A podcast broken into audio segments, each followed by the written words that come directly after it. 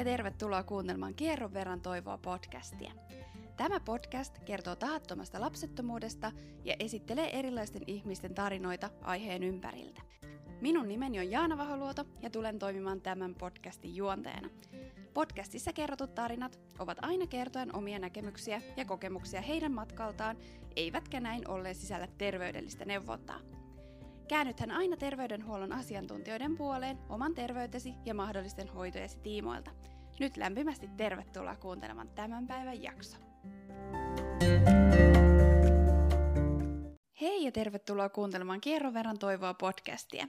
Tänään meillä on vierana Lilli. Tervetuloa. Kiitos. Ihan mahtavaa, että ollaan saatu sut tänään tänne juttelemaan sun tarinaa tahattomasta lapsettomuudesta ja jotenkin mä oon niin kuin tosi innoissani, koska me tullaan juttelemaan tänään myös kumppanusvanhemmuudesta, joten ihan mahtavaa, että pääsit vieraksi. Kiva, kun pyysit. Ehdottomasti ilo on minun puolellani ja varmasti monen, joka kuuntelee nyt tätä sun tarinaa. Ja me voitaisiin aloittaa ihan siitä, että kerro ensin hieman itsestäsi. No, mä oon 40-vuotias sinkku ja olosuhteiden pakosta asun Vantaalla. Eli täällä pääkaupunkiseudulla on työt. Mä olen rakennusalan toimihenkilö ja sitten tota noin, niin vapaa-ajalla nyt puuhastelen tällä hetkellä tuon mun viljelypalstan parissa. Mulla siellä kasvaa kaikenlaista vihreitä ja paljon rikkaruohoja myöskin. Ja tota noin, niin, ää, sitten kuuntelen aika paljon äänikirjoja ja, ja tota, on semmoinen koti-ihminen oikeastaan, mutta haaveilen maalle muutosta. Viljelypalsta varmaan tuo jotain pientä sellaista niin kuin maalaiselämää sitten siihen kaupunkielämään. No siis se on ollut kyllä ihana henkireikä, että toi kerrostalo ei oikein tunnu silleen omalle, niin se on semmoinen mukava pakopaikka. Kyllä, ja hyvää sellaista terapiaa myös ajatuksille, kun joutuu nyt piästä niitä rikkaruohoja, mutta sehän on parasta. Nimenomaan. Tota, mistä lähtien sulla on ollut lapsihaave? No tota, ehkä mä niin kuin on, mä oon ollut aina semmoinen aika hoivaviettinen. Mä oon aina niin kuin kaitsenut muita ja katsonut muiden perään, mutta sitten oikeastaan tuossa vähän reilu parikymppisenä, niin mulle oikeasti tuli siis semmoinen eka vauvakuume. Ja tota, silloin seurustelinkin kyllä vielä ja, ja sitten ehkä tuommoiselle 21-vuotiaalle ei välttämättä siihen elämäntilanteeseen sopinut se perhe ja, ja tota noin, niin se oikeastaan niin kuin siitä lähtien on ollut se haave sitten. Ja menitkin naimisiin aika nuorena. Joo, mä olin 24-vuotias silloin, kun mä menin naimisiin, että aika lyhyen seurustelun jälkeen, että varmaan semmoinen vuosi, vuosi suurin piirtein vähän reilu seurusteltiin ja pamautettiin naimisiin. Ja itse jotenkin ajattelin, että, että nythän mä saan sen perheen, mutta tota, sit sitä aina siirrettiin ja siirrettiin ja sopivaa hetkeä ei oikeastaan sit koskaan tullutkaan. Ja mä olin 30, kun me erottiin. Tota, minkälaisia ajatuksia ja tunteita sulla sitten oli, että et kun se avioliitto päättyi ja ajatuksena oli tietenkin, että siitä tosiaan saa sen perheen, mitä sanoitkin, ja sitten oikeastaan sitten saikin tai joutuu aloittaa vähän niin kuin tyhjältä pöydältä. Ja minkälaisia ajatuksia sulla silloin oli? No siis yksi isoimmista ajatuksista, mitä mä muistan, että on ollut se, että nyt mun juna meni ohi. Mä ajattelin, että, että mulla ei ole enää mitään mahdollisuutta siihen perheeseen. Nyt mä oon niin vanha, kun mä oon jo 30. Et tota, ja sitten tota noin, niin ei siinä niinku kauhean kauaa mennyt, kun itselle tuli semmoinen kauhea taistelutahto, että nyt mä lähden etsimään itselleni sen tulevan lasteni isän. Voin sanoa, että se ei ole ehkä paras lähestymistapa tuolla treffimarkkinoilla. Ja tota, ehkä tulee valikoitua sitten vähän, että se ei, ehkä ei tule katsottua sitä ihmistä semmoisena niin kumppanina. Kyllä. Niin, niin tota, mutta että seurustelinkin sitten jonkun vuoden päästä niin ihan vakavasti, mutta siihenkään suhteeseen meille ei sitten syntynyt lapsia, vaikka niitä toivottiin. Kyllä niin, että siinä on ollut useamman vuoden toive jo takana ja mahdollisuuksiakin periaatteessa olisi ollut raskautua siinä matkalla. Kyllä. No tota, milloin sulla sitten heräs, tai miten oikeastaan niin kun ensimmäinen ajatus tästä kumppanusvanhemmuudesta, koska vähän jo juteltiinkin tuossa ennen kuin alettiin nauhoittaa, mutta että tämä on tosi monelle tosi vieras asia, niin mistä sulle heräsi tämmöinen ajatus? No, siis tota, jostain syystä niin jotenkin tuntui, että, että missään parisuhteessa, missä mä olin, niin tuntui niin kuin, että, että vaikka mä halusin tosi paljon sitä lasta, niin se tuntui jostain syystä niin kuin ehkä väärälle. En tiedä, johtuiko se sitten siitä ajankohdasta vai, vai elämäntilanteesta vai siitä toisesta henkilöstä, mutta tota, ää, mä olin mun mielestä kesämökillä ja mä löysin jonkun vanhan naisten lehden, mistä mä luin sitten sellaista naisesta, joka oli homoystävänsä kanssa perustanut perheen. Ja siis mulle tuli heti sellainen olo, että vitsi, että tämä on niinku täydellinen järjestely, että tämä on just se, mitä mä oon etsinyt. Mutta tota, siitähän mä lähdin sitten tietoa etsimään, että miten se onnistus ja mistä niitä isiä löytyy, niin se ei ollutkaan sitten ihan niin yksinkertaista. Muistatko vielä, mikä vuosi silloin oli? Olisiko se ollut 2015, 14, jotain sitä luokkaa? Asiasta on varmaan puhuttu silloin vielä vähemmän kuin nykyisin. Joo, ei kumppanuusvanhemmuus ei terminä ollut silloin niin kuin oikein missään näkyvissä, että joskus mä mietin, että onko mä itse keksinyt sen sanan, koska mä oon pyörinyt niissä asioissa niin kauan. Kyllä. No miten sitten, kun lähetettiin sitä tietoa, niin miten se homma sitten pyörähti käyntiin? No mä jostain sain vihiä, että, että tota noin, niin Setan foorumilla olisi tämmöinen keskustelupalsta, mistä voisi mahdollisesti löytyä. Mä kävin laittamassa sinne oman ilmoituksenkin, mutta sieltä ei niin kuin sitten tullut mitään yhteydenottoa, että siellä ei ollut paljon sillä foorumilla niin kuin keskustelua muutenkaan. Ja tota, sitten ää, mä laitoin ihan kokeeksi Suomi 24 tämmöisen, kun siellä on niitä keskusteluja, niin laitoin, että onko kukaan kiinnostunut ja sain vaikka minkälaisia tarjouksia sitten.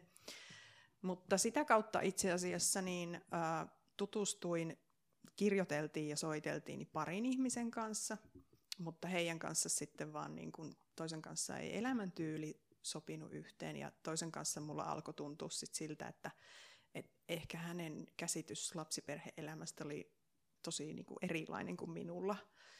Et tota, mä ajattelin, että se ei sitten toimi. Ja tässä vaiheessa tuli sitten semmoinen ajatus, että nyt voisi olla hyvä etsiä Facebookista, löytyykö sellaista ryhmää, ja kun ei löytynyt, niin sitten semmoinen piti itse perustaa. Eli voisiko sanoa, että olet ollut tämmöinen pieni sanansaattaja tässä kumppanuusvanhemmuustiellä niin kuin kaikille suomalaisille? No varmaan osa porukkaa on sitä kautta tutustunut aiheeseen, että en nyt voi sanoa, että sanansaattaja, että sanotaan, että sateenkaariperheet ry on tehnyt tosi paljon työtä sen asian suhteen, ja nyt varmaan jotkut saattaa muistaa tässä näin TV-ssä pyörineen ohjelman myöskin, niin sillä on ollut niin kuin iso merkitys, että tämä perhemuoto on tullut näkyvämmäksi. Joo, täytyy kyllä myöntää tässä omakin tietämättömyyteni, että ensimmäistä kertaa kuulin sanan kumppanuusvanhemmuus, kun katsoin tätä nimenomaista TV-formaattia sitten, että, että tekivät kyllä hyvää työtä siinä, että toivat tätä asiaa ilmi ja myös samalla sitten myös lapsettomuushoitoja, koska se on monelle aika semmoinen niin kuin tuntematon aihe. Totta. No jossakin välissä kuitenkin kävit myös adoptioneuvonnassa niin, ja harkitsit sitä adoptiopolkua, niin miten, miten sä päädyit siihen ja miten se polku sitten eteni? Mä ehkä vähän turhauduin äh, siitä, että sitä oikeanlaista ihmistä, jonka kanssa mä voisin perustaa sen perheen kumppanuus vanhempana, niin ei ruvennut löytymään. Mulle tuli paikkakunnan vaihdos ja sitten mä totesin, että mulla on silloin niin paremmat resurssit lähteä siihen adoptioon. Mä olin joskus ajatellut, että mä hankin ne kaksi-kolme mukulaa ja sitten mä adoptoin yhden lapsen ja se oli ollut niin pitkäaikainen haave. Ja tota, sitten kun mulle selvisi, että sitä voi yksinkin tehdä, niin mä lähdin sitten sitä sitä tavoittelemaan, että mä ajattelin, että tämä on nyt niin nähty, tämä kumppanuusvanhemmuushomma. Mutta ää, mulle sitten selvisi sen aikana, että, että oikeastaan niin kun, siinä on monia, monia asioita, jotka niin kun tavallaan sotii sitä vastaan, mikä mun ajatus on perheestä, ja mulla on aina ollut se ajatus, että on ne vanhemmat missä vaan, mutta että sillä lapsella on se kaksi vanhempaa että hänellä on, jos, jos minä jostain syystä sairastun tai vammaudun tai jotain muuta, niin hänellä on sitten se toinen vanhempi myöskin että tavallaan kannan, kannoin huolta jo siitä lapsesta, mitä ei ole olemassa, niin siinä vaiheessa. Kyllä. Kerkisit kuitenkin jonkin aikaa olla siellä neuvonnassa, eikö totta? No mä kävin sen neuvonnan aika lailla loppuun saakka. Mä kävin myöskin näillä adoptioleireillä ja sitten näillä luennoilla ja, ja sitten tota, mulle tuli semmoinen työkuvioissa iso muutos, niin siinä vaiheessa sitten sanoin omalle neuvonnan järjestäjälle, että mä haluan pitää nyt hiukan ajattelutaukoa ja sitten sen tauon aikana mä ajattelin, että kyllä mun ehkä pitää miettiä tätä kumppanuusvanhemmuutta kuitenkin, kun tämä yksin vanhemmaksi, varsinkin adoptiovanhemmaksi ryhtyminen, milloin puhutaan erityislapsesta aina, niin, niin se tuntui musta niin kuin liian rankalle ja ei tuntunut sopivalle, niin ajattelin, että katsotaan nyt vielä. Kyllä. Palaan sen verran taaksepäin, että sanoit tuossa, että adoptiossa puhutaan aina erityislapsesta, niin mitä se tarkoittaa?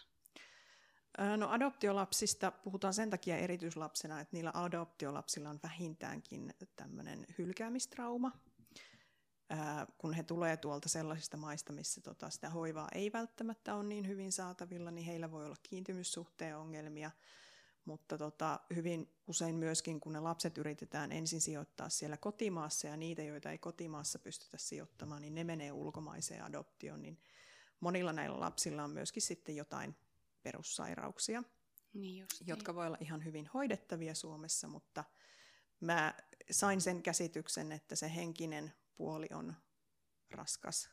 Ei kaikilla, mutta tota noin, niin riippuen siitä, että kuinka pitkä matka siellä laitoksessa ja mitenkä laitostunutta se toiminta on ollut sitten. Kyllä.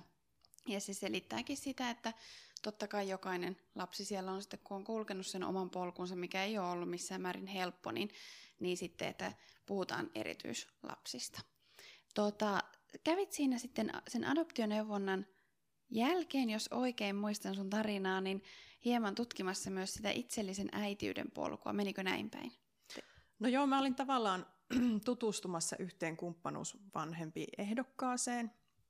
Ja tota noin, niin sitten näytti sille, että meidän kanssa ei, ei se homma ei niin sanotusti lähde lentoon.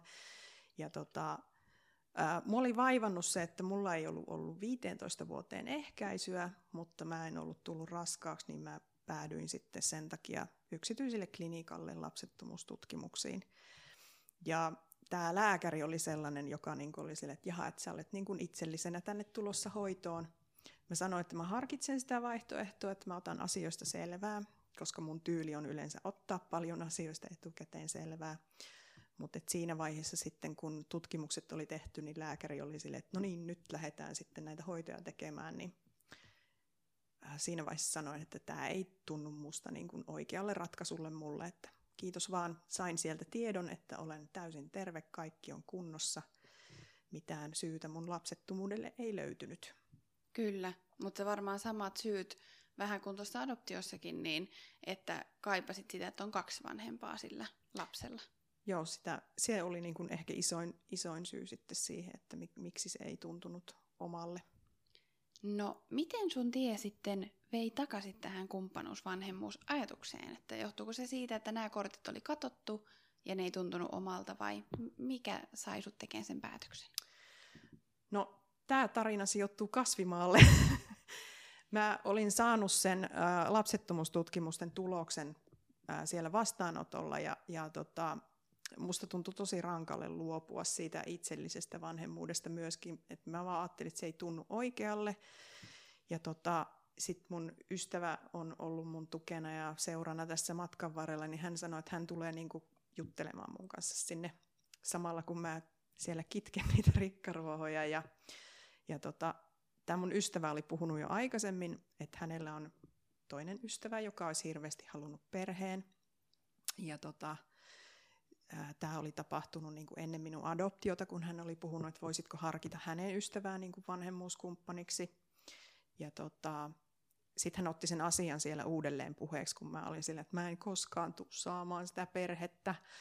Niin, niin tota, sanoi, että, että hänestä olisi ihan mahtavaa, että hänelle kaksi rakasta ihmistä perustaisi perhe, että, että voisitko vielä niin kuin miettiä. Mä olin sille, että no, anna yhteystiedot, niin mä katsotaan. Ja siis mulla ei ollut oikeasti niin kuin toiveet korkealla, vaikka mä niin kuin, luotan kovasti ystäväni arvostelukykyyn, mutta sitten musta oli tuntunut niin vaikealle löytää sellaista ihmistä, jonka kanssa mä ajattelin, että me pystytään toimimaan perheenä. Niin, niin siitä syystä niin ajattelin, että no ei tämä nyt niin kuin, katsotaan nyt, että minkälainen ihminen on. Ja sitten vaiheltiin pari viestiä. Minkälaisia asioita te sitten käsittelitte tämän silloin? Et toki tiennyt, että hän on sun tuleva kumppanuus vanhempi, tai niin kuin kenen kanssa lähdette perhettä perustaa, vaan oli tarkoituksena niin kuin tutustua, mutta minkälaisia asioita te keskustelitte sitten, että mikä sai sut niin kuin vakuuttuneeksi, että hän olisi nyt se oikea ihminen siihen? No me puhuttiin ehkä alkuun paljon siitä, että millaisia ihmisiä me ollaan ja minkälainen elämäntyyli meillä on. Meitä sitten yhdisti myöskin se, että me ollaan rakennusalan kanssa kumpikin tekemisissä, niin jostain syystä meillä alkoi löytyä sitä puhumista aika paljon. Ja tota, siinä vaiheessa sitten, kun tuli semmoinen olo, että, että ehkä mun kannattaisikin tutustua tähän ihmiseen paremmin, niin me ruvettiin käymään tämmöistä sateenkaariperheiden sivulta löytyy semmoinen aiesopimuspohja, niin ihan järjestyksessä niitä asioita. Ja keskusteltiin ihan niistä toiveista, että mitä me, mitä me toivotaan, mitä me halutaan antaa sille lapselle, eikä minkälaista kasvatusta ja minkälainen ympäristö. Ja, ja tota, mm, siis siihen liittyy tosi paljon kaikkea asioita, että niitä ei pysty oikein tiivistämäänkään, mutta, mutta miten se nyt lyhyesti sitten ku- kuvailiskaan. että tota noin, niin paljon terveyteen liittyviä asioita, mutta käytiin myöskin niin kuin aika semmoisia vaikeitakin keskusteluja siitä, että mitä sitten, että jos tulee keskenmeno tai mitä tapahtuu, jos lapsi syntyy sairaana. Et ei pelkästään niitä lapsiperheen käytännön asioita.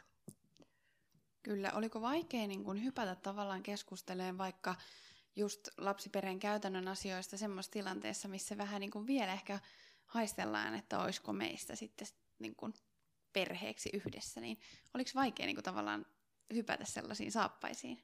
Ei oikeastaan, koska kumpikin tiesi, että mikä se pelin henki on. Me oltiin tutustumassa vaan sitä tarkoitusta varten. Ja siis mulla oli sillä, että se on niin kuin plussaa, jos mä saan siitä ihmisestä semmoisen luottoihmisen, mutta meistä tuli tosi hyvät ystävät nopeasti. Et tota, se, me mentiin niin kuin syvään päähän suoraan niin sanotusti.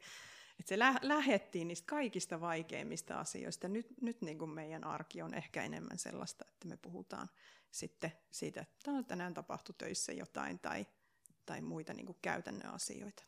Ja se varmaan on oikeasti kyllä se oikea järjestyskin, koska siitähän sä näet, että synkkaako teille ja onko ne, kohtaako ne ajatukset ollenkaan. Että totta mm. kai varmasti erimielisyyksiäkin voi olla, että ei se tarkoita, että pitää löytää ihminen, mikä on niin kuin täysin samaa mieltä kaikesta, mutta että se, sillä tavalla ollaan samalla aaltopituudella. Kyllä. Et sen huomasi heti, että meidän kommunikaatio toimii tosi hyvin, ja siis se on yksi ihan tärkeimmistä asioista tässä järjestelyssä. Ja sitten mulle oli todella iso luottamuksen osoitus se, että hän niinku kysyi, että mitä hän voi tehdä, niin mä sanoin, että sä voit käydä sperma-analyysissä. Ja seuraavana päivänä hän oli varannut ajan, ja mä olin sille, että wow, että tämä tyyppi on oikeasti sitoutunut tähän juttuun. Koska ne aikaisemmat ihmiset, joiden kanssa mä olin tutustunut, niin ne oli jotenkin ehkä varovaisia. Niin kuin, musta ei tuntunut, että ne on niin, kuin niin siinä asiassa mukana. Kyllä. Että he otti enemmän sitä lopputulosta, eikä niin kuin ymmärtänyt sitä, että heidän täytyy panostaa siihen sillä keskustelulla ja omalla toiminnalla. Kyllä, että jos sanotaan, että niin kun puolisoa kun etsii, niin sehän on niin tota, vaikea prosessi, että pitää synkätä ja pitää niin kun tullakin varmaan perhosia vatsaan tai mitenkä nyt kukakin sanoo, niin tämä on niin jotenkin vielä ehkä asteen verran vaikeamman kuulonen prosessi tai semmoinen, niin kuin, koska siinä oikeasti halutaan niin kuin, perustaa perhe yhdessä. Et se ei ole mikään semmoinen, että me voidaan seurustella pari kuukautta ja viedä hammasharjat samaan, samaan niin kuin, taloon, vaan siinä oikeasti varmaan käydään läpi niin kuin, tosi vaikeitakin asioita, keskustellaan, että et näkee, että onko se toinen tosissansa. No järjestelyt on vähän erilaisia, että musta tuntuu, että joitakin vanhemmuuskumppaneita niin, tai semmoisia kumppanuusvanhemmuusperheitä on, jossa se on sillä lailla, että ne perheet elää hyvin erillään.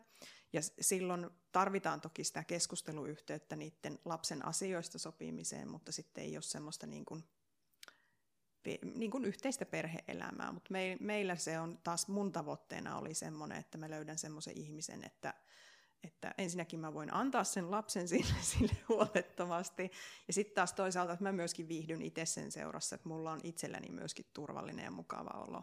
Kyllä. Ja me pystytään, me ollaan testattu, että neljä vuorokautta voidaan olla mm. yhdessä, mutta sitten sitten me ollaan kumpikin vähän introvertteja, niin sitten alkaa tuntua sille, että voisitko mennä jo omaan kotiin. Niin sitten tarvitaan jo vähän omaa aikaa sinne väliin. Että... Kyllä. No mutta se sallittakoon. Tuota, tässä kun ollaan hypätty tähän kumppanuusvanhemmuusasiaan, niin en sellaista kysymystä huomannut aikaisemmin kysyä, että jos joku kuuntelee tätä, joka miettii, että mikä kumppanuusvanhemmuus, niin kerro pari sanaa vielä tähän väliin, että mitä se edes ylipäätään tarkoittaa se kumppanuusvanhemmuus? Se on kahden aikuisen ihmisen sopimus, tai siis itse asiassa siihen voi liittyä useampiakin ihmisiä, mutta tota, koska juridisia vanhempia voi olla vain kaksi, niin kahden ihmisen soluja siihen tavallisimmin käytetään. Toki voidaan käyttää klinikalta sitten lahjasolujakin tässä järjestelyssä, mutta tota, se, siinä se oikeastaan on, että, että pitää olla kaksi sitoutunutta ihmistä ja, ja sitten pystyä sopimaan niistä asioista. Joskus on niin, että on esimerkiksi puoliso sillä toisella osapuolella, niin kuin minunkin vanhemmuuskumppanilla on samaa sukupuolta oleva puoliso. Ja tota noin, niin sitten voi olla sellaisia tilanteita, missä esimerkiksi toinen puoliso ei halua enää lapsia tai ei kykene saamaan lapsia, ja sitten kumppanuusvanhemmuuden kautta niin perustetaan perhe. Ja sitten on tietysti niin kuin seksuaalivähemmistöt, joille perheen perustaminen on haastavaa. Että ehkä tutuin ihmisille on apila perheterminä, jossa sitten lesbopari ja homopari perustaa yhteisen perheen. Joissakin perheissä asutaan jopa saman katon alla, vaikka saattaa olla omat huoneet ja omat aikataulut. Ja niin kuin meidän tapauksessa meillä on 250 kilometriä sitten välissä matkaa. Niin justiin. vaikea on lyhyesti selittää, koska näitä sanotaan, että kumppanuusvanhemmuusperheitä on tosi erilaisia perheitä varmaan juuri niin paljon kuin, tai erilaisia perheitä, erilaisia perhetilanteita varmaan just niin paljon kuin on niitä perheitä. Että, ihan just näin. Kyllä, ja tämä oli mulle ihan uutta tietoa, tämä termikin, tämä apila, mit, sanos vielä kerran se. Apilaperhe. Joo, niin ihan uusi, uusi termi itselle. Joo, se voi olla, että se on tuolla sitten vähemmistöjen jo, vähemmistöpuolella, niin on semmoinen seksuaalivähemmistön joukossa on semmoinen tutumpi termi ei ehkä tule koko kansalle välitys sitten niin usein. Kyllä, mutta että ne juridiset vanhemmat on, niin kun, voi olla tasan niitä kaksi. Elikkä tällä, ei, joo, tällä hetkellä Suomen lain mukaan se on vain ne kaksi ihmistä. Että vaikka molemmilla olisi puolisot, niin he tavallaan ei ole juridisesti missään yhteydessä siihen lapseen. Joo, siis tota noin, niin, ää, nykyään voi hakea useampia huoltajia, Eli tota noin, niin juridinen vanhempi ei tarkoita sitä, että juridinen vanhempi olisi edes lapsen huoltaja. Ja tota, huoltajia voi sitten olla taas useampia kuin kaksi. Ja mm, niin, mitä siitä voi osaa sen enempää, nyt lyö vähän tyhjää. Kyllä, mutta niin kun, et sillä tavalla, että niitä perheitä voi tosiaan olla useampia, mutta kaksi ihmistä lähtee aluksi projektiin mukaan ja sitten tota, mikäli onnistuminen toivottavasti saadaan, niin sitten tota, siinä voi liittää niitä puolisoita lisähuoltajiksi. Kyllä. Kyllä, kyllä. No, käytit sanaa aiesopimus tuossa vähän aika sitten, kun kerroit siitä teidän keskustelusta sitten tämän potentiaalisen kumppanuusvanhemman kanssa, niin mitä se aiesopimus tarkoittaa? Se ei ole juridinen asiakirja, eli jos mentäisiin käräjäoikeuteen huoltajuudesta riitelemään, niin sä et voi sanoa, että mä oon tehnyt tämän ihmisen kanssa aiesopimuksen, että me ollaan näin näistä asioista sovittu, mutta se kyllä niin kuin otetaan siellä huomioon.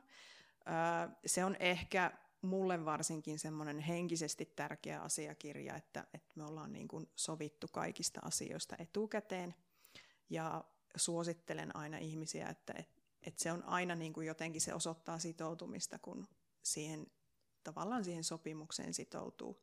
Niistä sopi, niitä sopimuksia voidaan katsoa sitten esimerkiksi lastenvalvojalla, että jos tulee jostain syystä ristiriitatilanteita, niin sitten voidaan, että näin me ollaan sovittu ja keskusteltu. Ja ilman niitä ristiriitatilanteitakin niin on hyvä välillä palata siihen aiesopimukseen ja sitä voi päivittää myöskin sitten. Niin, koska ajatuksetkin voi varmaan molemmilla muuttua siinä sitten, kun se elämä etenee. Kyllä, ja lapsi voi olla tosi erilainen, mitä sä olit ajatellut et ennen kuin se syntyy, ja elämäntilanteet muuttuu.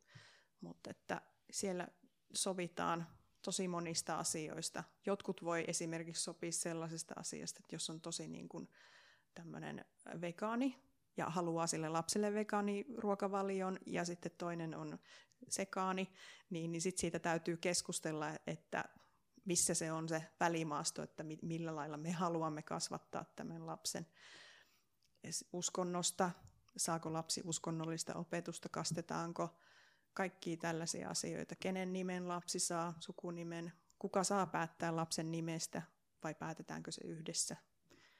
Tosi isoja kysymyksiä. Kyllä. Ja nämä on varmaan juuri sellaisia, mitkä tavall- tavallaan niin, kuin niin sanotusti normaalissa tilanteessa tulee vasta sitten esiin, kun se lapsi on jo syntynyt ja ne asiat vähän niin kuin tupsahtelee siitä arjessa. Että niitä ehkä harvemmin puhutaan etukäteen. Joo, mä luulen, että siinä on niin kuin suurin ero tämmöiseen normaaliin pariskuntaan, joka perustaa perheen, niin kumppanuusvanhemmuusperheet. Sitä valmistellaan aika hyvin. Kyllä, mutta se taas on niin kuin, en mä tiedä voiko tämmöistä kliseistä käyttää, mutta hyvin suunniteltuun puoliksi tehty, mutta että ehkä helpottaa niitä tulevia ryppyjä siihen ihmissuhteen niin kuin ylläpitämisessä ja perhesuhteiden ylläpitämisessä, kun ne asiat on käyty läpi kertaalleen. Kyllä, selvittää että mitä se toinen ihminen haluaa. Että jos niitä ruvetaan keskustelemaan niitä asioita siinä vaiheessa, kun itselle tulee se, että, että mä haluan laittaa tämän lapsen englanninkieliseen kouluun, aa, mä en tiennytkään ollenkaan, että sä haluat tästä lapsesta vaikka kaksikielisen, niin, niin se on tosi hyvä, että ne asiat puhutaan etukäteen. Kyllä. No sitten kun juttelit siitä, että, että lähditte keskustelemaan ja päätitte, että tätä perhe-elämää lähdetään yrittämään, niin mies kävi sperma-analyysissä ja sai sieltä varmaan tulokset, ja sitten te jatkoitte kotiinseminaatiolla, eikö totta? Joo, si- sitten aloin, tai mä olin seurannut jo aika kauan omaa kiertoani ja tehnyt ovulaatiotestejä ja sitten kun tuli se päätös, niin sitten minä laitoin hänelle viestillä, että nämä on ehkä nyt ne päivät ja sitten lähti tikuista kuvia niin sanotusti WhatsApp-viestinä jossa sitten kumpikin seurattiin sitä, että milloin se ovulaatio olisi otollisimmillaan. Ja sitten sovittiin päivä ja hän ajoi mun luokse sitten kotiinseminaatiokeikalle. Ja mä uskon, että tässä välissä on muitakin ihmisiä, jotka miettii, että okei, on ehkä kuullut sanan inseminaatio, mutta mitä ihmettä tarkoittaa kotiinseminaatio, niin voitko sä kertoa vähän, että mitä se tarkoittaa, miten se tehdään? No siihen joku on saattanut kuulla joskus muumimukimenetelmän. Eli tota, muumimukeja ei käytetä, posliini ei ole kauhean hyvä, mutta tota, apteekista mä hankin tuommoisia steriilejä näytekippoja ja sitten ruiskuja. Ja tota, käytännössä meillä se tapahtui niin, että mies menee luovuttamaan vessaan ja laittaa sen ruiskuun, sen tavaran, sperman. Ja tota noin, niin sitten sit pitää nämä kuplat saada pois. Eli hän naputtelee sitä niin, että sieltä tulee kuplat, koska se kupla voi tehdä sitten kohdunkaulalle lukon. Okei. Okay.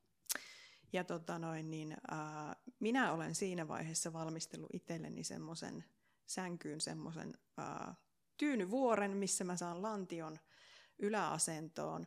Ja sitten hän toimittaa mulle sen ruiskun ja mä laitan sen tonne sisälle vakinaan ja sitten se hitaasti, sitä ei saa nopeasti ruiskauttaa, vaan hitaasti valutetaan. Ja sitten se on semmoinen 20-30 minuuttia, mikä pitäisi olla siinä paikallaan. Ja jos sitä haluaa varmistella, niin sitten mä oon laittanut kuukupin vielä perään. Että tota noin, niin siinä on mahdollisuus vaikka yöaikaankin sitten vähän hitaimmilla kavereilla päästä perille. Aika mielenkiintoinen jippo, tuommoista en ollut kuullutkaan. Joo, sitä voi käyttää myöskin ihan ihan tota noin, niin kuin perinteisesti lasta yrittää, niin jotkut käyttää sitä kuukuppikikkaa. Aivan. No mikä tässä, osaatko sanoa, mikä on onnistumisprosentti tai onnistumistodennäköisyys niin kuin tämmöisellä kotiinseminaatiolla? Se on ihan sama kuin tavallisella seksillä. Eli tota, ei siinä oikeastaan ole varsinaisesti eroa. Ja normaalit heteroparit saattaa käyttää, kun heillä voi olla miehellä esimerkiksi siemensyöksyongelmia, niin sitten kotiinseminaatiota yhtenä keinona yrittää tulla raskaaksi, mutta siitä ei varmaan puhuta kauhean paljon. Mä luulen, että siitä ei puhuta ja se on niin kuin, koska tuli heti mieleen, että varmasti on monia tilanteita, kun sitä voisi hyödyntää myös ihan niin kuin normaalista hetero, heterosuhteessa siinä kohtaa, kun yritetään saada lasta, että on vaikka tulehdustiloja tai jotakin sellaista, mikä mm. estää sitten sitä niin kuin perinteistä tapaa hyödyntää, tai ettei pysty hyödyntämään perinteisiä keinoja. Joo. Kyllä se alkuun vähän tuntui, tuntui sille ensimmäisellä kertaa, niin oli toki jännittävää ja sitä mietti, että osaanko mä, osaanko mä tämän homman niin sanotusti, mutta tota, sitten se sit tuli jo aika normaalia ja monesti siinä vaiheessa, kun minä pötköttelin sitten sängyn päällä, niin vanhemmuuskumppani meni keittiöön ja otti kahvit sieltä ja tuli istumaan mun viereen ja rupattelemaan. Ja meillä oli sitten sellainen yhteinen hetki, milloin me vaihettiin kuulumisia. Eli tämä oli niinku todellakin yhteistyötä. Kyllä. No miten nämä sitten sujuu? Et tuo, tuottiko tämä kotiinseminaatio tulosta? No me oltiin varauduttu siihen, että, että mä olin silloin 39, kun me aloitettiin, että meillä saattaa kestää aika kauan. Ja tota, siinä kolmannen yrityksen jälkeen me käytiin sitten klinikalla ja tota, noin, niin käytiin valmistelemassa sitä että hoitoon lähtöä. Ja tota, noin, niin, käytiin tavallaan niin kuin yhdessä ensikäynnillä. Se minun ensikäyntini ei, ei niin kuin riittänyt, vaan meidän piti mennä yhdessä ja sitten me mentiin myöskin psykologille, joka vaaditaan, vaaditaan sitten tämmöisessä tilanteessa – niin, niin on yksilöpsykologikäynnit ja sitten se yhteinen käynti ja ne hoidettiin ja, ja tota, sitten päätettiin, että no, että tässä ootellessa ennen kuin meillä on se lääkäriaika, niin kokeillaan nyt neljännen kerran vielä kotiinseminaatiota ja sitten mä yksi aamu vaan huomasin, että mä en saa jukurttia alas. Sitten mä tajusin, että hetkun, pitäisiköhän mun tehdä raskaustesti. Ja se oli sitten positiivinen. Ja tämä tuli sulle niinku ihan täytenä yllätyksenä, eikö totta? No se tuli mun mielestä aika nopeasti, kun ajattelin, että me oltiin varustauduttu siihen, että siihen menee niin kuin kahdeksan kuukautta tai vuosi. Niin, niin neljännestä kierrosta, kun lähti se raskaus, niin tota, mun mielestä se oli niin kuin, kyllä me vähän tuuleteltiin. No uskoon, ja siinä nyt oli kyllä aihetta tuuletteluunkin, että sehän niin kuin, jos miettii mitä tahansa tilannetta, niin neljä kuukautta on tosi lyhyt aika raskautumiseen. Joo, ja sitten kun mä ajattelin sitä mun aikaisempaa historiaa, että mulla oli kuitenkin siihen 15 vuoteen mahtu aika paljon niitä mahdollisuuksia tulla raskaaksi, kun en ollut ehkäisyllä, ehkäisyllä ja oli, oli sitten eri mittaisia parisuhteita siinä, niin, niin, niin tota, se oli kyllä sillä että vau, mitä ihmettä.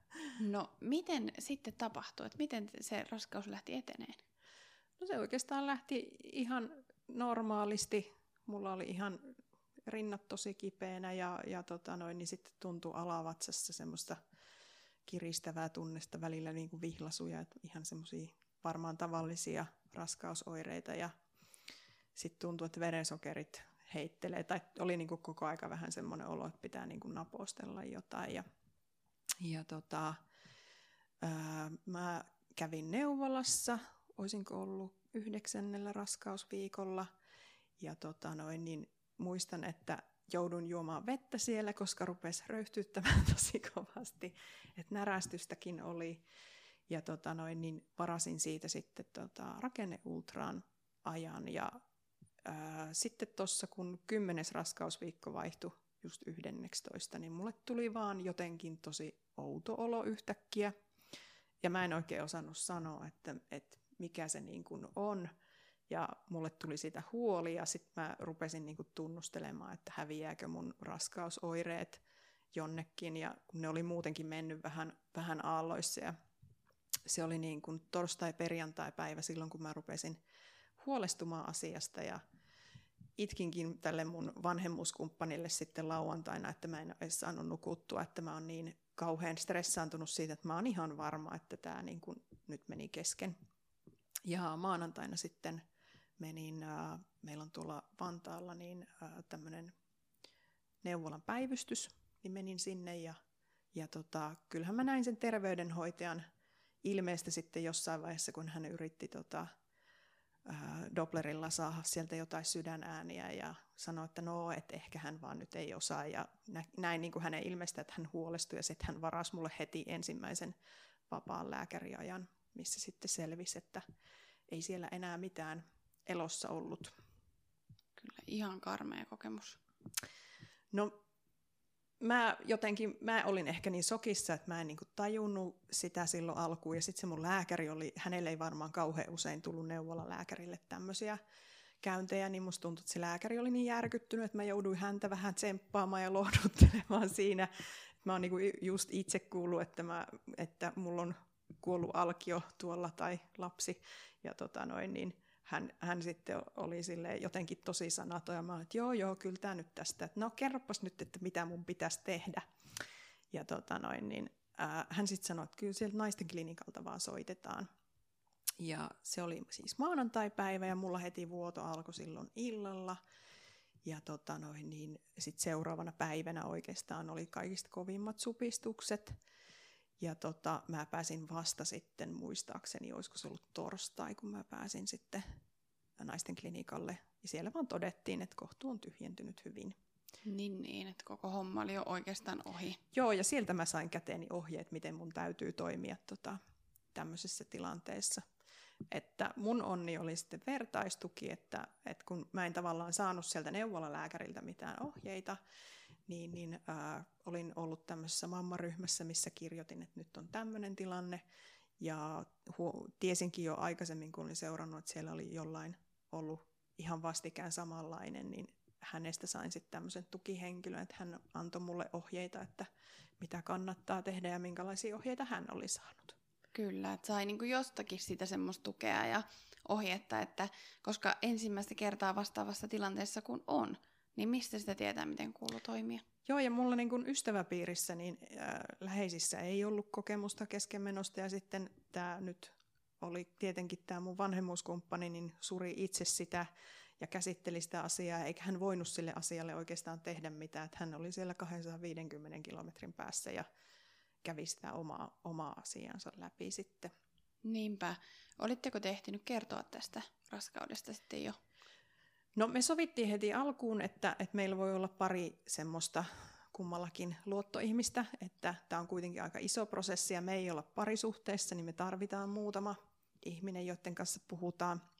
Ja tota, hänen isänsä oli vakavasti sairas ja ei tiedetty paljonko on elinaikaa, niin sitten siinä kymmenen viikon kohdalla sovittiin, että et tota, tai siis sovittiin jo itse asiassa aikaisemmin, niin mä sanoin, että sit kun susta tuntuu sopivalle, niin sä saat sun vanhemmille kertoa. Ja tota, noin, niin, äh, hän siinä just sen neuvolan jälkeen sitten kertoi omille vanhemmille, jotka oli tosi iloisia siitä, että nyt tulee yksi lapsen lapsi lisää. Kyllä. Ja sitten tietysti joutui, joutu käymään senkin tuskan läpi, että, että sen lisäksi, että itse menettää, niin sitten myös läheiset tietenkin menettää sitten jotain sellaista, mitä oli varmasti jo odottanut. Kyllä. No miten, niin tämä on ollut tietysti tosi raskas paikka ja varmasti vaatinut sitä toipumista niin henkisesti kuin fyysisestikin, niin miten koko teidän tarina sitten jatkuu? Mä sanoisin, että henkisesti mä jotenkin pääsin siitä aika nopeasti yli. mä soitin työterveyteen terveydenhoitajalle, että mä tarvin sairaslomaa. Mä olin silloin vielä kauheassa flunssassa just sen keskenmenoaikoihin ja, ja tota noin, niin hän sitten sanoi, että hei, että tämä saattaa tulla sitten vähän jälkikäteen sulle tästä, niin että sä mietit näitä juttuja. Että vaikka nyt tuntuu sille, että no niin, että kyllä tämä tästä. Ja tokihan me oltiin puhuttu asiasta, että näin hyvinkin todennäköisesti voi käydä, käydä sitten just tämän mun iän takia. Ja tota noin, niin, niin, niin sitten vaan päätettiin siinä niin kuin melkein samana päivänä, ennen kuin se vuoto oli edes alkanut, niin mun vanhemmuuskumppani sanoi, että minä en sit meinaa ainakaan luovuttaa. Mun mielestä se oli niinku hyvä ensireaktio. Mä sanoin, että no en mäkään ole luovuttamassa, mutta kun mä en tiedä, mitä nyt tapahtuu.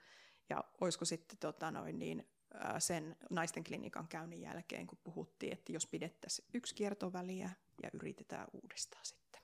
Niin justiin, että siinä oli niinku plan B melko lailla heti valmiina. Joo, ja minua aina kriisitilanteissa helpottaa se, että mä teen, teen sen jatkosuunnitelman, niin, niin se auttaa sitten jollain tavalla selvittämään myöskin sitä kriisiä. Kyllä, että tietää, että tämä, totta kai ne vaikeudet siinä on, mutta että on myös jotain tulevaisuudessa, jotain mitä odottaa, niin no miten te piditte sitten se välikierron, niin mitä sitten, sittentekö tehtiin kotiinseminaatio uudelleen? Joo, ei me sitten menty klinikalle, kun me todettiin, että vitsi, että, että hän toimii että tota, ei meidän kannata lähteä klinikalle. Ja tota, ää, ajateltiin, että, että tota, kokeillaan nyt, että katsotaan niin kuin syksyyn saakka, että se oli, se oli niin kuin, ää, kevätaika. Ja tota, se oli sitten viides kerta, kun yritettiin, ja mulle kyllä tuli sitten kuukautiset, ja sitten kun ruvettiin kuudenteen kiertoon jäljittämään ovulaatiota, niin mulla ovulaatiotestit meni heti punaiseksi kymmenentenä kiertopäivänä, ja normaalisti mun ovulaatio testeissä rupeaa näkymään jotain vasta kolmantena toista päivänä.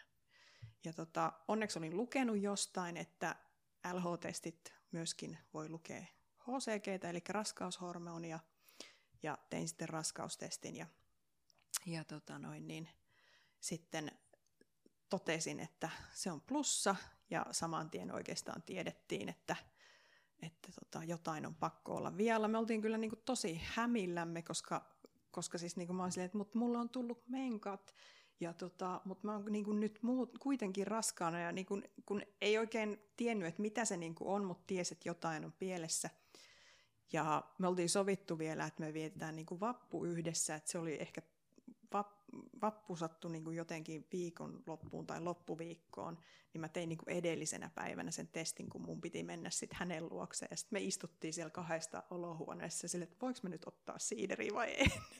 niin kuin, se, oltiin tosi hämmentyneissä fiiliksi. Sitten me käytiin vaan lähikaupasta ostaa lisää niin kuin raskaustestejä ja sitten tummuuko tämä vai että mitä tämä nyt tarkoittaa. Sitten mä olisin, että no, mä soitan heti niin kuin maanantaina taas naisten klinikalle ja, ja tota, sieltä sainkin tosi nopeasti ajan. Sitten melkein niin kuin, oliko se ihan parin päivän sisällä ja menin sinne ja, ja ei kun neuvolaan mä soitin, niin päin se menikin. Ja tota, sieltä sain sen neuvolaan ensin ajaa ja siellä oli semmoinen lääkäri, joka oli, että no, että no ei täällä nyt niin kuin, että, että jos se on niin alussa se raskaus, niin ehkä ei niin kuin näy. Ja sitten mä rupesin itse laskeskelemaan, että ehkä pitäisi olla jo niin kuin sydämen syke, että nyt se varmaan niin kuin on jossain väärässä paikassa. Ja sitten kun mä menin naisten klinikalle, niin sit se oli heti ultratessa oli sillä että täällähän tämä on oikeassa munatorvessa. Niin just. Siellä oli tapsa. Eli kohdun ulkoinen raskaus kyseessä. Joo. Ja Tapsa-nimi ilmeisesti olisi tullut tämän kaverin tästä lasketun ajan nimipäivästäkö? Joo, meillä oli semmoinen systeemi, että työnimi oli aina se laskettu aika. Sieltä valittiin joku nimi, niin se nyt sitten sattui Tapanin päivälle, niin Tapsaksi hänet ristittiin. No miten sitten, kun, miltä tämä uutinen, kun se tuli tietysti ehkä vähän osas odottaa, että kaikki ei ole kunnossa just kun ehti se vuoto tulla siinä välissä ja näin, mutta että kuinka isona yllätyksenä sitten loppuviimeksi tuli? No siis ne sekavat tunnelmat ehkä jatku, koska niin kun, mm, jotenkin tuntui, siellä naisten klinikalla hoitajat oli todella osaottavia. Ja sit niin se, mä itse olin silleen, että pitäisikö mun nyt niin itkeä ja surra tätä asiaa, mä en ollut vielä ollenkaan siinä, siinä vaiheessa. Ja mulle sanokin tota, yksi kätilö siellä päivystyksen puolella, että tiedätkö, teille on käynyt tosi paskassa. Se oli mun mielestä tosi rehellisesti sanottu, kun mä kerroin hänelle, että, että tässä nyt edellinen kierto, niin siellä oli keskenmeno ja sitten nyt tässä, tässä yrityskierrossa niin on sitten kohdun ulkoinen. Ja, ja tota, kyllä ne, niin ne tunnelmat oli jotenkin tosi ristiriitaiset. Et tota, oikeastaan jälkikäteen sitten vasta rupesi käsittelemään sitä asiaa.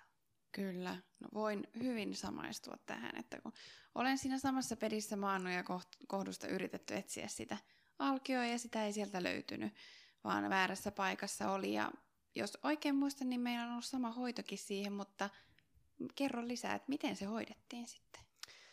No se ei ollut kuitenkaan niin pitkällä vielä, että päätettiin, että yritetään ää, metotreksaatilla semmoisella lääkkeellä lopettaa se sikiön kasvu, sikiön tai siis alkion. Alkiohan se siinä vaiheessa on. Ja tota noin, niin mä sain yhden annoksen heti silloin siellä naisten klinikalla. Ja mua vähän varoteltiin, että siitä voi tulla sivuoireita ja mä oon hiukan herkkä lääkkeelle ja pelkäsin vähän, että mitä siitä tulee, niin sain, sain sitten pari päivää sairaslomaa. Ja ajattelin, että tota noin, niin se parin päivän saikku riittää. Ja sitten mun piti käydä verikokeissa niin kun, oliko joka toinen päivä aina. Ja tota, mulla vaan HCG nousi, se raskaushormoni. Ja sitten mä sain lääkäriltä uuden ajan uuden soit, soit, hän soitti mulle, että nyt sun pitäisi tulla uudestaan. Ja olisiko ollut vajaa viikko, niin sitten pistettiin toinen pisto. Musta oli jotenkin niin kuin järkyttävää. Siinä vaiheessa mä aloin vähän järkyttyä, koska tota, mä olin toista kertaa siellä ja tehtiin sitä ultraamista ja sitten äh, hän vältti hyvin sanomasta sitä, että sillä alkiolla on syke. Ää, tai, että, tota noin, niin hän sanoi vain, että täällä näkyy verenkierto, koska siinä oli toinen lääkäri katsomassa sitä tilannetta. Niin, niin tota, mä sitten laitoinkin sen, sen tapahtuman jälkeen sitten tälle mun vanhemmuuskumppanille viestin, että Tapsa on aika sitkeä sissi, mutta sillä on huono navigaattori. Moi, että et niin. se on vieläkin siellä. Mutta että meidän onneksi niin, niin se toinen metotreksaatti annos sitten riitti. Ja tota noin, niin siellä se kasvu loppui.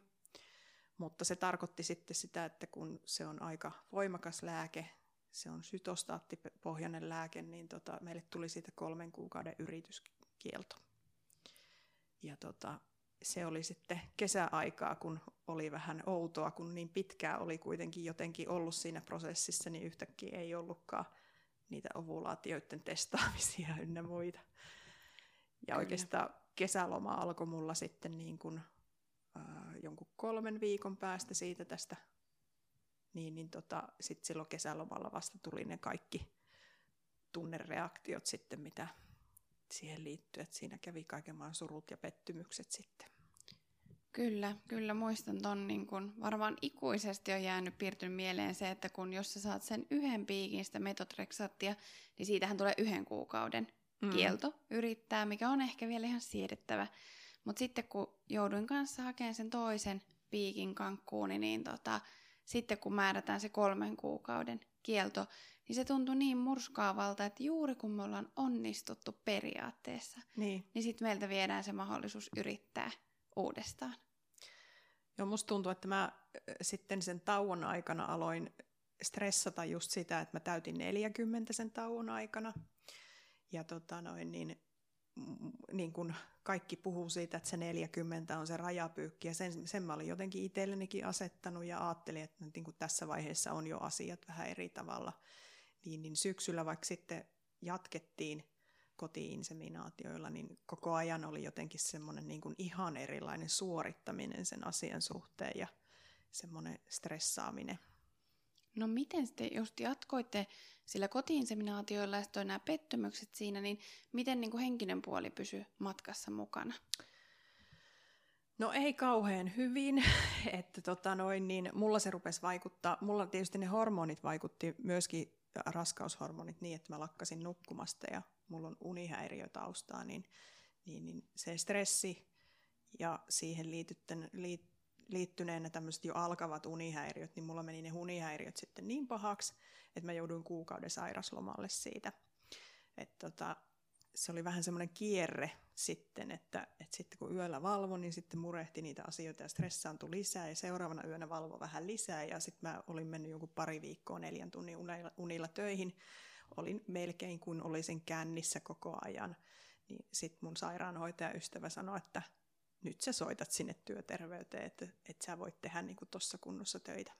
Kyllä, eikä oma jaksaminen kestä sellaista pidemmän päälle. Ei, mulle siis rupesi tulemaan ihan kehollisia oireita, semmoista ää, vapinaa. Kyllä. Mä heräsin yöllä niin kuin semmoisiin vapinoihin ja siis se oli vaan kehon stressitila.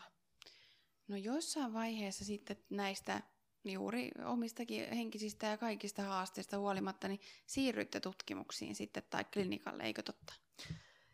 Joo, me pidettiin joulukuussa niin sanottu perhepalaveri ja tota noin, niin silloin me mietittiin, että, että mitä me tehdään. Ja mä sanoin, että, että nyt me ei ehkä kannattaisi lähteä niihin hoitoihin.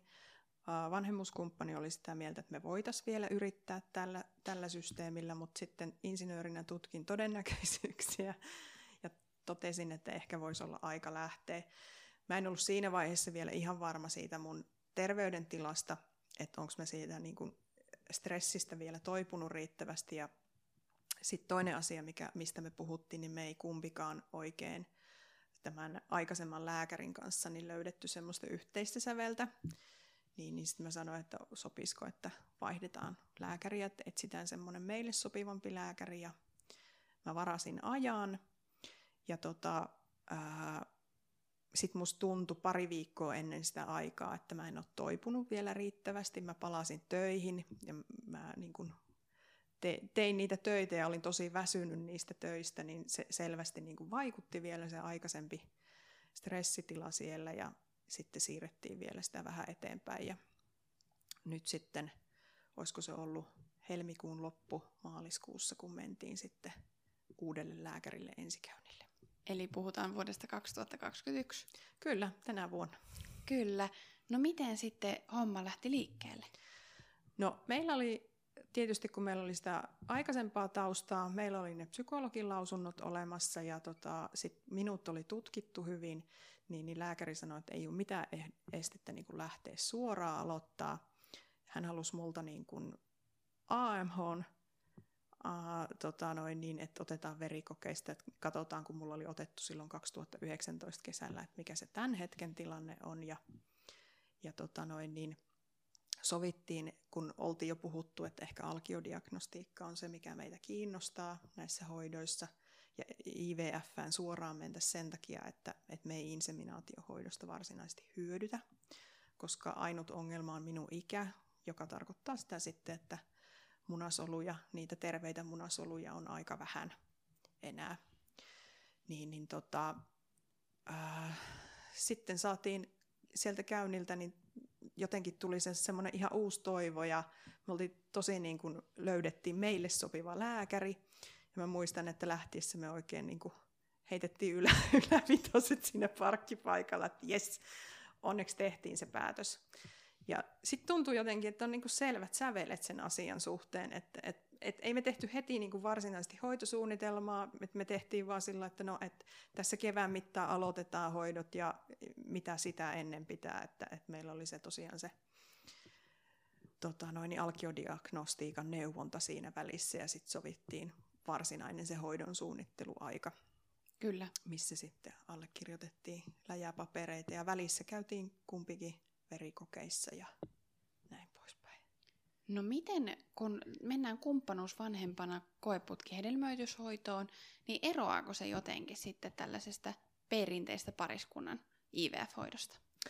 Mä en tiedä, kuinka moni pariskunta on käynyt psykologilla ennen kuin hoitoja suostutaan edes aloittamaan. Eli tota noin, niin sitä lääkärin tavallaan, että lääkäriltä saadaan se aloituslupa niihin hoitoihin, niin täytyy käydä pari psykologilla ja sitten käydä erikseen. Ja psykologi antaa sitten siitä sen lausunnon. Se on niin kuin, siellä puhutaan siitä justiinsa, niin kuin, että miten me toimitaan yhdessä, mutta myöskin sitten näistä juridisesta puolesta, että miten se vaikuttaa.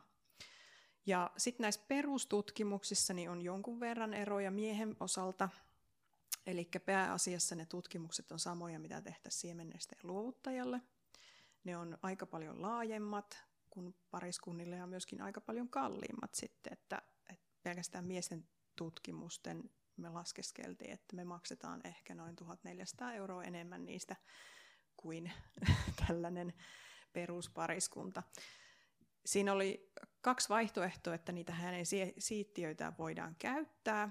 Eli tota, toinen on tämmöinen, että otetaan infektiokokeet ja sitten se sperma näyte ja se pakastetaan ja sitten se sperma voidaan käyttää puolen vuoden päästä, mikäli ne infektiokokeet on puhtaat puolen vuoden päästä.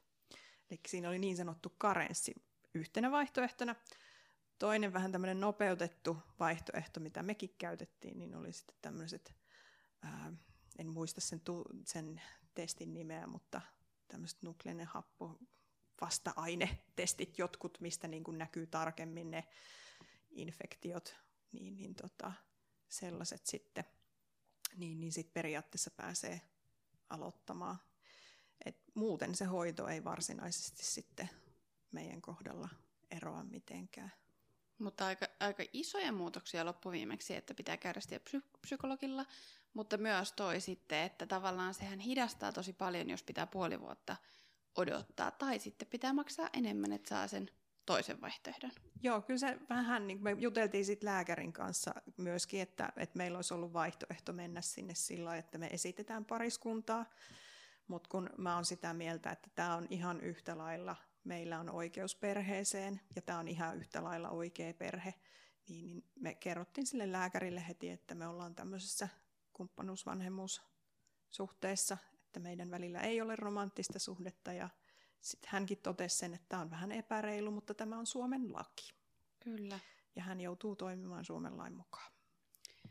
No näin, näin se täytyy sitten vaan niin kuin kokea ja tehdä, että, et, mutta teille tehtiin sitten nämä tutkimukset, eikö totta, ja sinä tehtiinkö sulle sitten niin kuin pitkällä vai lyhyellä hoitokaavalla se munasolujen kasvatus?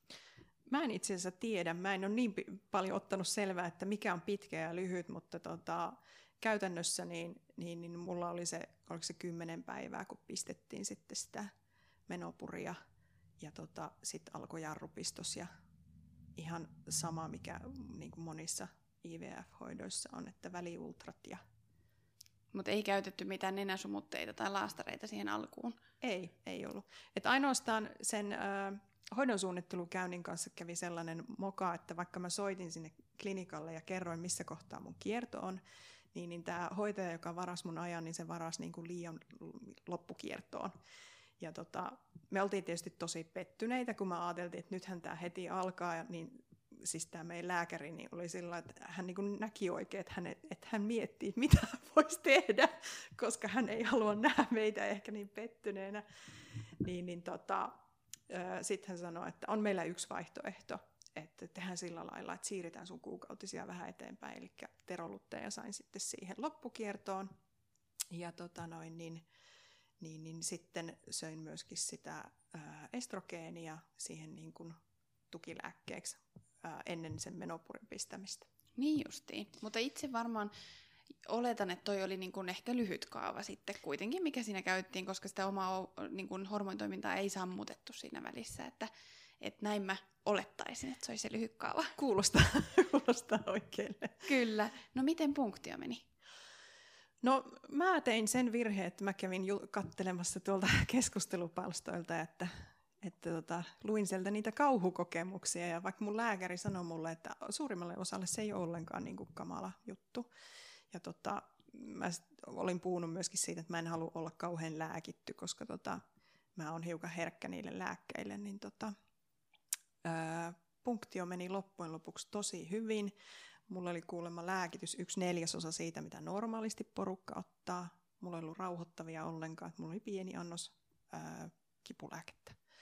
Ja sitten tietysti se kohdunkaulan puudutus.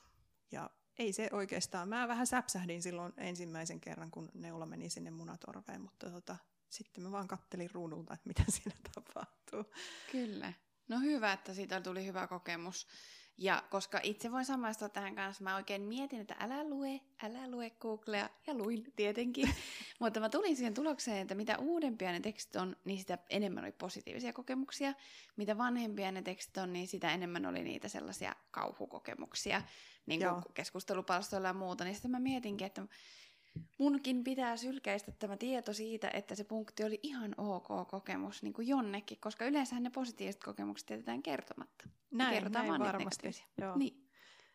Ja sitten jotenkin se, että, että ehkä ne kauhukokemukset, niin ne jää myöskin pyörimään päähän ihan eri tavalla kuin ne positiiviset kokemukset, mutta kyllä mä sitten niin kun menin aika rentona myöskin siihen toimenpiteeseen. Mä sanoin sille lääkärille, että, että mulla on 120 prosenttia suhun luotto.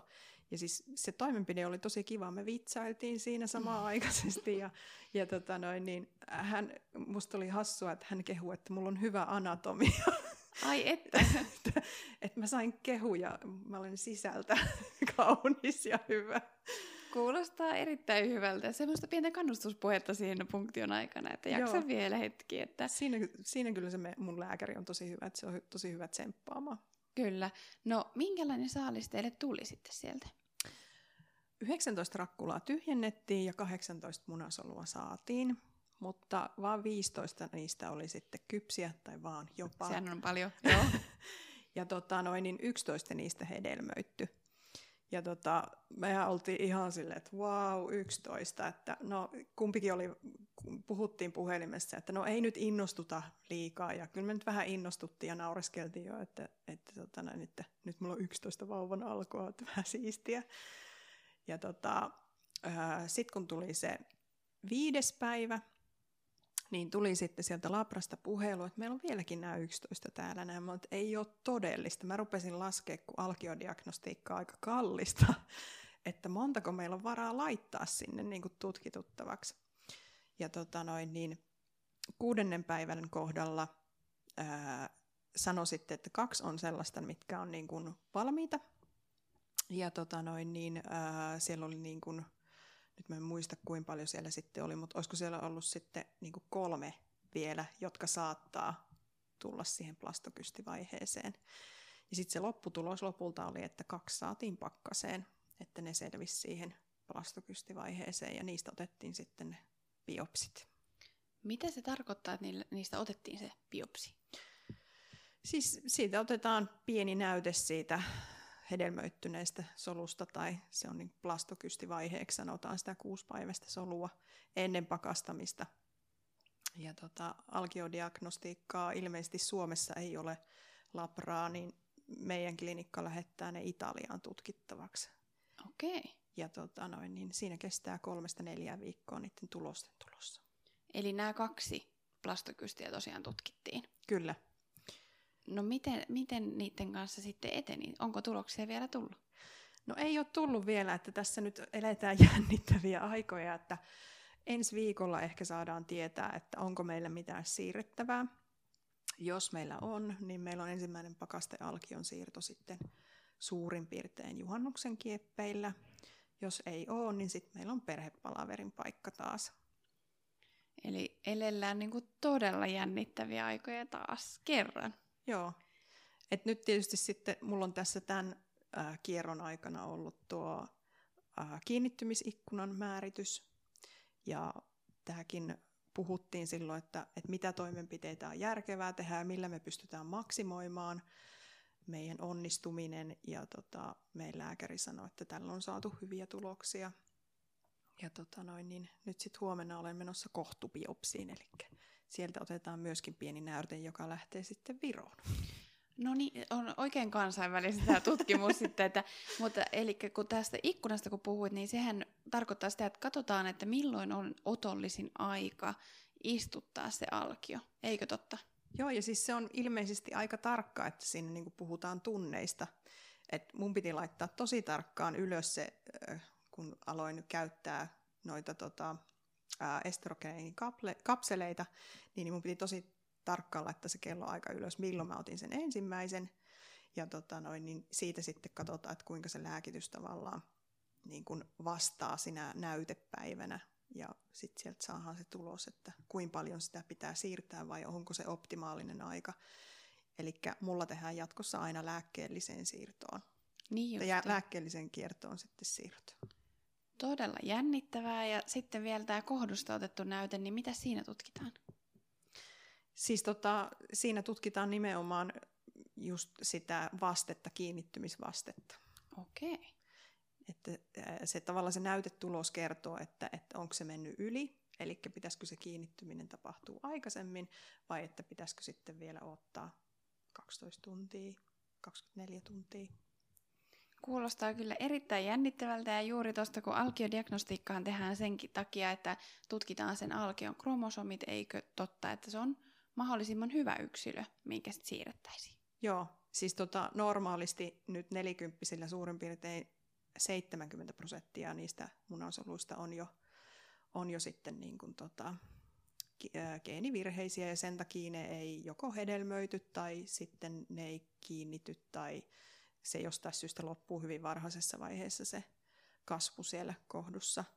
Ja tota noin, niin, ää, nyt sitten niin kun nämä pitäisi, toivottavasti saadaan sitten hyvät tulokset sieltä alkiodiagnostiikasta, että, että vaikka niistä näkisi, niin kuin, että onko ne tyttöjä vai poikia, niin Suomen lain mukaan sellaista asiaa me ei saada tietää, että sieltä ainoastaan saadaan se tieto, että onko niissä niitä, niitä tota, tavallisimpia ää, geenivirheitä. Kyllä, ja sitä kautta voidaan säästää aikaa ja rahaa, eikö totta, että, että sitten ei syötetä tai istuteta sellaisia alkioita, mitkä, millä ei ole edellytyksiä lähteä kasvuun.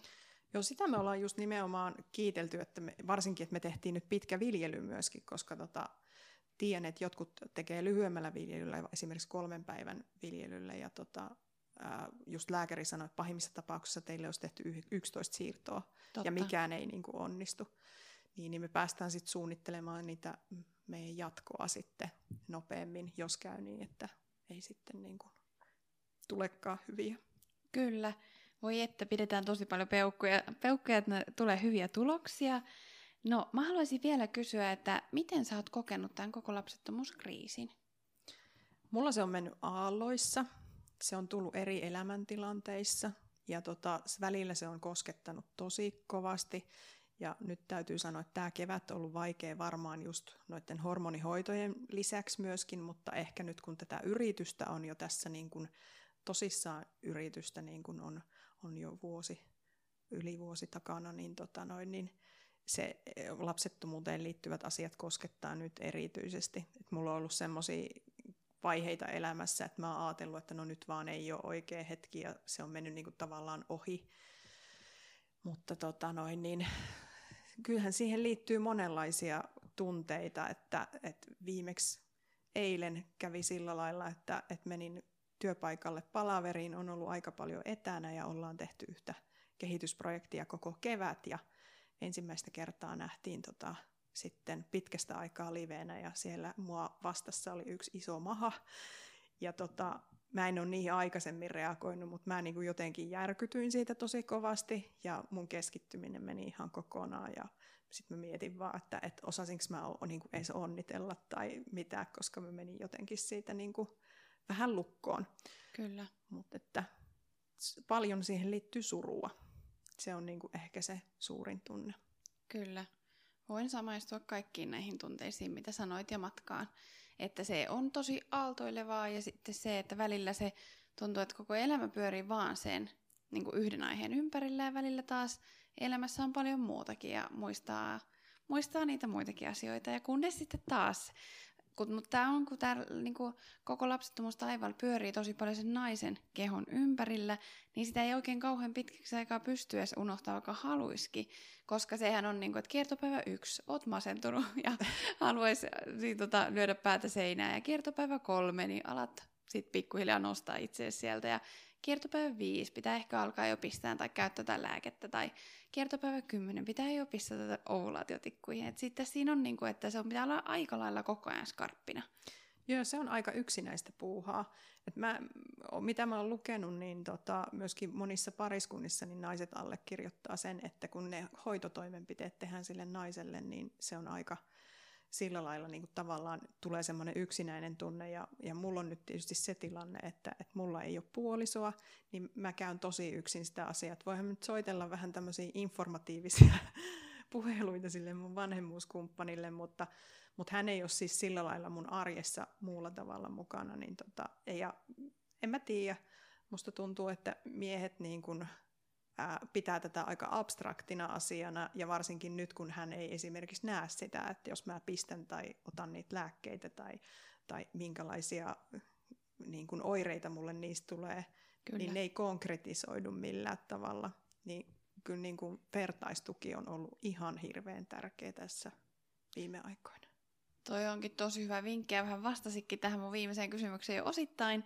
Nimittäin olisin kysynyt, että mitä vinkkejä antaisit muille, jotka on samassa tilanteessa kuin olet itse? No se vertaistuki samassa tilanteessa olevien ihmisten kanssa, niin keskustelu tai edes niistä asioista lukeminen. Että tuolla on ihan hurjasti blogeja, niin kuin on sunkin blogi, missä sä oot kertonut sen oman tarinan, niin se niin kuin lievittää sitä yksinäisyyden tunnetta. Ja sitten jos lähtee hoitoihin klinikalle, varsinkin yksityiselle klinikalle, niin etsikää sellainen lääkäri, jonka kanssa synkkaa. Se on ihan tosi tärkeää. Että tota noin, niin se epävarmuus tulee siitä, että jos sulla ei ole hyvä fiilis sen lääkärin kanssa, niin nyt mä sen tiedän, kun mä olen löytänyt sen sopivan lääkärin, kuinka iso asia se on, koska tota, mulla on aina, niin kuin, aina kun mä lähden sieltä klinikalta, niin sen oman lääkärin luota, niin mulla on semmoinen olo, että vitsi, että tästä tämä, kyllä me vielä. Ja Ihana. ei tämä ole niin vakavaa, jos tässä nyt niin kuin käy näin, niin meillä on sitten jo plan B olemassa. Ja, ja semmoinen lääkäri siinä pitääkin olla, koska mehän annetaan se meidän elämän ehkä suurin tai suurinkin haave jonkun toisen käsiin. Sillä hetkellä. Tai no en mä tiedä, voiko se olla koskaan omissa käsissä, koska jos siihen itse voisi vaikuttaa, niin oltaisiin kaikki me varmasti tehty, mutta kuitenkin niin pitää olla se luottosuhde siinä kunnossa. Kyllä.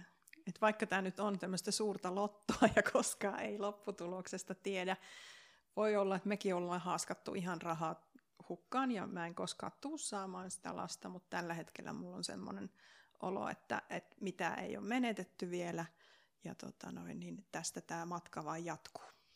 Nimenomaan ja ainakin hyvää lupaa ne tavallaan onnistumisetkin, mitkä siellä matkalla on ollut, ollut teillä, vaikkakin ne ei ole vielä päättynyt siihen lopputulokseen, mitä te olette toivonut, mutta haluan toivottaa kaikkea hyvää teidän matkalle ja mä todella todella toivon, että päästä siihen tulokseen, mitä te toivotte ja toivotaan, että tulee vielä hyviä tuloksia kaikista tutkimuksista ja ihan hurjan suuri ja lämmin kiitos siitä, että tulit kertomaan sun tarinaa ja myös jakamaan tietoa tällaista asiasta, mikä on ehkä tosiaan on tapu, mutta myös vähän tuntematonkin tämä kumppanusvanhemmuus, niin kiitos. Kiitos sulle, oli kiva tulla. Kiitos paljon ajastasi, kun kuuntelit tämän päivän jakson. Jos pidit kuulemastasi, niin jaathan sitä muillekin ja samalla yhdessä lisätään tietoisuutta tahattomasta lapsettomuudesta. Voit tulla seuraamaan meitä myös Instagramissa. Minun oman tarinani tahattomasta lapsettomuudesta löydät blogista osoitteesta www.kierroverantoivoa.fi. Kiitos paljon ajastasi, kun kuuntelit tämän podcastin. thank you